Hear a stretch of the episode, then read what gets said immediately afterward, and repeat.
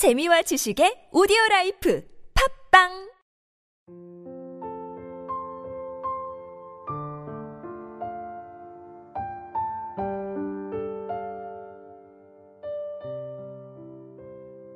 미움이 그친 바로 그 순간 송복모 지음 바오로 딸 출판입니다.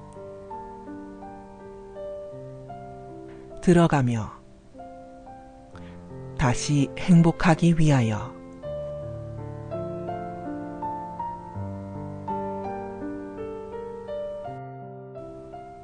바람을 멈출 수 있는가? 없다. 하지만 풍차를 만들 수는 있다. 파도를 멈출 수 있는가? 없다. 하지만 배의 돛을 조종할 수는 있다. 상처받지 않을 수 있는가? 없다.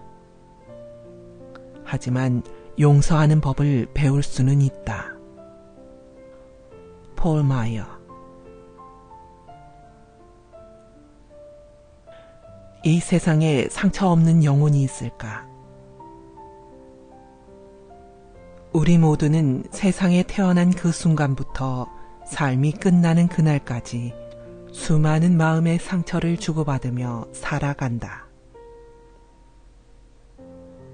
성장 과정에서 부모님이 아무리 많은 사랑으로 어린 우리를 보호하고 돌보아 준다 하더라도 우리는 어떤 식으로든 상처를 받는다.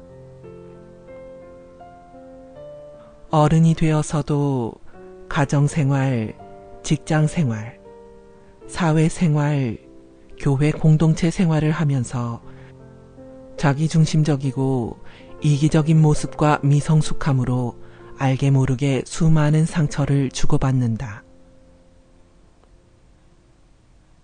우리 자신은 좋은 의도로 상대방을 대하려고 하지만 우리의 의도가 상대방에게 이해받지 못하고 무시될 때 우리 마음은 상처를 입는다.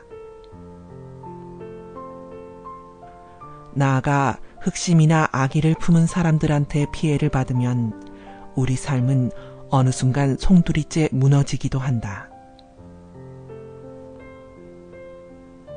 우리 삶에서 어려움이 없을 수 없듯이 인간관계의 갈등도 피할 수 없다. 그럴 때 우리는 쉽게 파괴적인 언어와 충동적인 행동으로 서로 상처를 주고받으며 심지어 친밀한 관계를 박살내기도 한다. 다윗 왕과 그의 아내 미칼의 관계에서 이 점을 볼 수 있다. 성경은 친밀한 남녀 사이를 표현할 때 늘 남자 중심이다. 이사악은 레베카를 사랑했고 야곱은 라헬을 사랑했으며 삼손이 데릴라를 사랑했다는 식이다. 그런데 딱 한 차례 여자가 남자를 사랑했다는 표현이 나온다. 사울의 딸 미칼은 다윗을 사랑하고 있었다. 미칼이 다윗을 얼마나 사랑했는지 아버지 사울이 자객을 보내 다윗을 죽이려고 하자 아버지를 거역하면서까지 그 음모를 다윗에게 알려 피신하게 한다. 사울은 미칼이 다윗을 이토록 사랑하는 것을 알면서도 발티라는 남자에게 시집을 보낸다. 훗날 사울이 전사하고 나서 다윗이 왕이 되었을 때 가장 먼저 한 일은 미칼을 데려오는 일이었다. 보통 사람이라면 다른 남자의 아내로 사는 여자를 데리고 와 자기의 아내로 맞이한다는 것은 있을 수도 없는 일이겠지만 다윗은 달랐다. 그런데 이 사랑이 얼마 가지를 못한다. 말로 상처를 주고받으며 남만 못한 부부가 된 것이다. 결정적으로 둘 사이가 갈라진 것은 다윗이 필리스티아 사람들과의 전쟁에서 큰 승리를 거두고 돌아온 날이었다. 다윗은 그 싸움에서 일전에 빼앗겼던 하느님의 계약궤를 찾은 것이 너무나 기뻐서 예루살렘 도성에 들어오면서 옷을 벗고 덩실덩실 춤을 추었다. 하지만 미칼은 성곽 위에서 다윗이 춤추는 모습을 내려다보면서 비웃었다. 그리고 다윗이 내실에 들어오자 빈정거렸다. 오늘 이스라엘의 임금님이 건달패 가운데 하나가 알몸을 드러내듯이 자기 신하들의 여편네들이 보는 앞에서 벗고 나서니 그 모습이 참 볼만하더군요. 공주로 태어나 왕가의 법도를 익히며 자란 미칼의 처지에서는 다윗의 행위가 왕의 채통을 떨어뜨리는 행위였던 것이다. 미칼이 내뱉은 말은 다윗에게 커다란 광풍과도 같은 노여움을 불러일으켰다. 다윗은 아내의 빈정거림에 침묵으로 응하거나 화가 가라앉기까지 기다리지 않고 아내가 자기에게 한 말 이상으로 심한 독설을 퍼부었다. 주님께서는 그대 아버지와 그대의 집안을 다 제쳐놓으시고 나를 주님의 백성 이스라엘의 영도자로 세우셨소. 하면서 앞으로도 계속 그렇게 벌거벗고 춤을 출 텐데 이번보다 더 경망하게 굴 것이라는 잔인한 말을 퍼붓는다. 사실 다윗의 독설은 미칼의 비난과는 아무런 관련도 없다. 다윗의 독설은 미칼의 가장 아픈 곳. 하느님께 버림받아 적군의 손에 죽은 아버지와 새 오빠의 일을 건드리는 것이었다. 그것은 미칼에게 대단히 잔인한 말이었다. 다윗의 독설에 이어서 나오는 성경 구절은 그 뒤 사울의 딸 미칼에게는 죽는 날까지 아이가 없었다는 것이다. 언뜻 보면 이 구절은 미칼의 불임을 보도하는 듯 하지만 사실은 다윗과 미칼이 더 이상 부부로서 생활하지 않았다는 은유적인 표현이다. 다윗과 미칼의 문제는 서로에 대한 불만으로 가장 아프고 기분 나쁜 말을 내뱉었다는 점이다. 아무리 상대방이 마음에 들지 않는다 하더라도 관계를 깨뜨리는 극단적인 말은 피했어야 한다. 그러나 그들은 그렇게 하지 않았고 결국 그들의 관계는 단절되고 말았다. 서로가 먼저 상대방을 사랑해주고 끝까지 지켜줄 수 있다면 얼마나 좋으랴. 특별히 부부처럼 가장 친밀한 관계 안에서 서로 돌보아주고 배려하고 헌신하면서 백년해로 할 수 있다면 얼마나 좋으랴. 하지만 많은 부부가 돌이킬 수 없는 상처를 주고받으면서 안타깝게도 관계를 끝장내곤 한다. 특히 삶이 힘들고 그 어느 때보다 위로가 필요할 때 서로 힘이 되어주고 용기를 북돋아 줄 수 있다면, 그래서 그 어려움을 극복할 수 있다면 얼마나 좋을까. 하지만 현실에서는 반대의 경우가 허다하다. 사업에 실패하여 경제적인 어려움을 겪거나 갑자기 자식에게 불행한 일이 닥쳤을 때와 같이 어려운 상황에서 부부가 이혼하는 경우가 드물지 않다. 서로에게 힘이 되어 주기는 커녕 상처를 주고받다가 파경에 이르고 만다.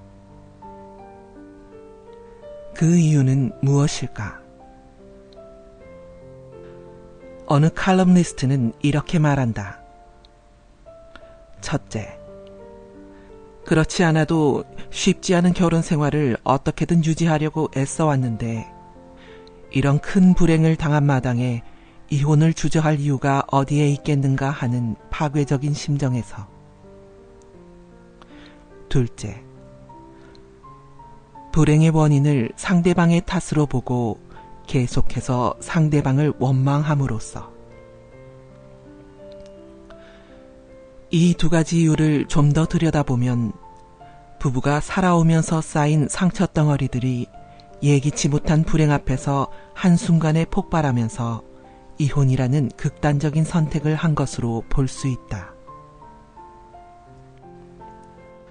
인간 본성에서 가장 받아들이기 힘든 진실 가운데 하나는 내 마음의 상처를 입으면 가장 가까운 사람을 탓하며 화풀이를 하고 그 사람에게 내가 겪는 고통과 같은 정도의 고통을 안겨주고 싶어 한다는 점이다.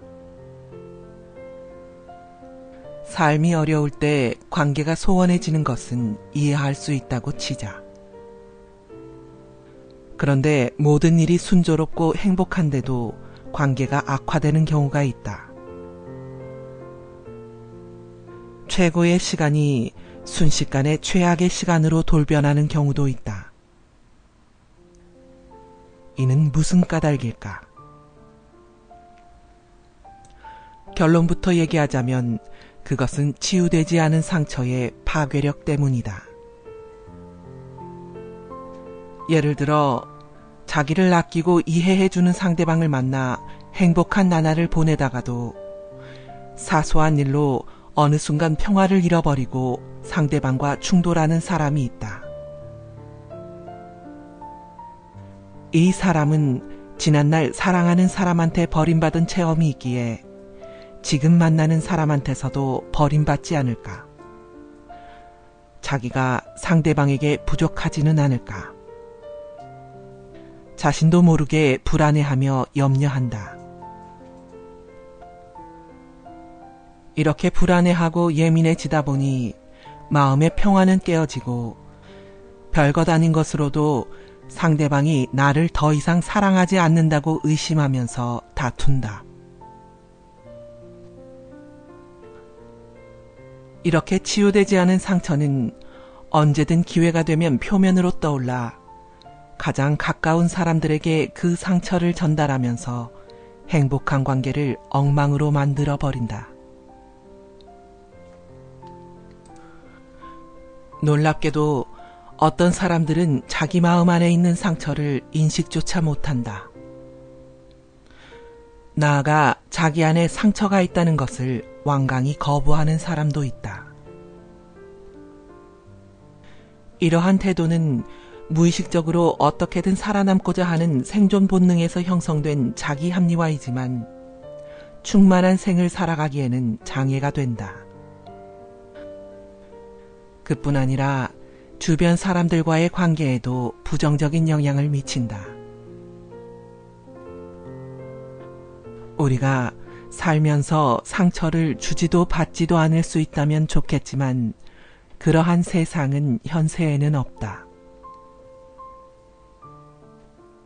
버거운 삶 속에서 또 자신의 한계 때문에 우리는 고이든 아니든 주변 사람들에게 고통을 쏟아놓으며 상처를 주고받는다. 그러니 적어도 내 편에서 다른 이에게 상처를 덜 주고 또한 다른 이한테서 상처를 덜 받을 수 있는 길이 있다면 그러한 길을 부단히 개척해야 한다. 특별히 치유되지 않은 지난날의 상처가 현재 나의 삶에 파괴적인 영향을 주지 않도록 그 상처를 잘 돌봐야 한다. 용서하기 어려울 만큼 깊은 상처가 있다면 치유해 주시는 주님께 도움을 청해야 한다.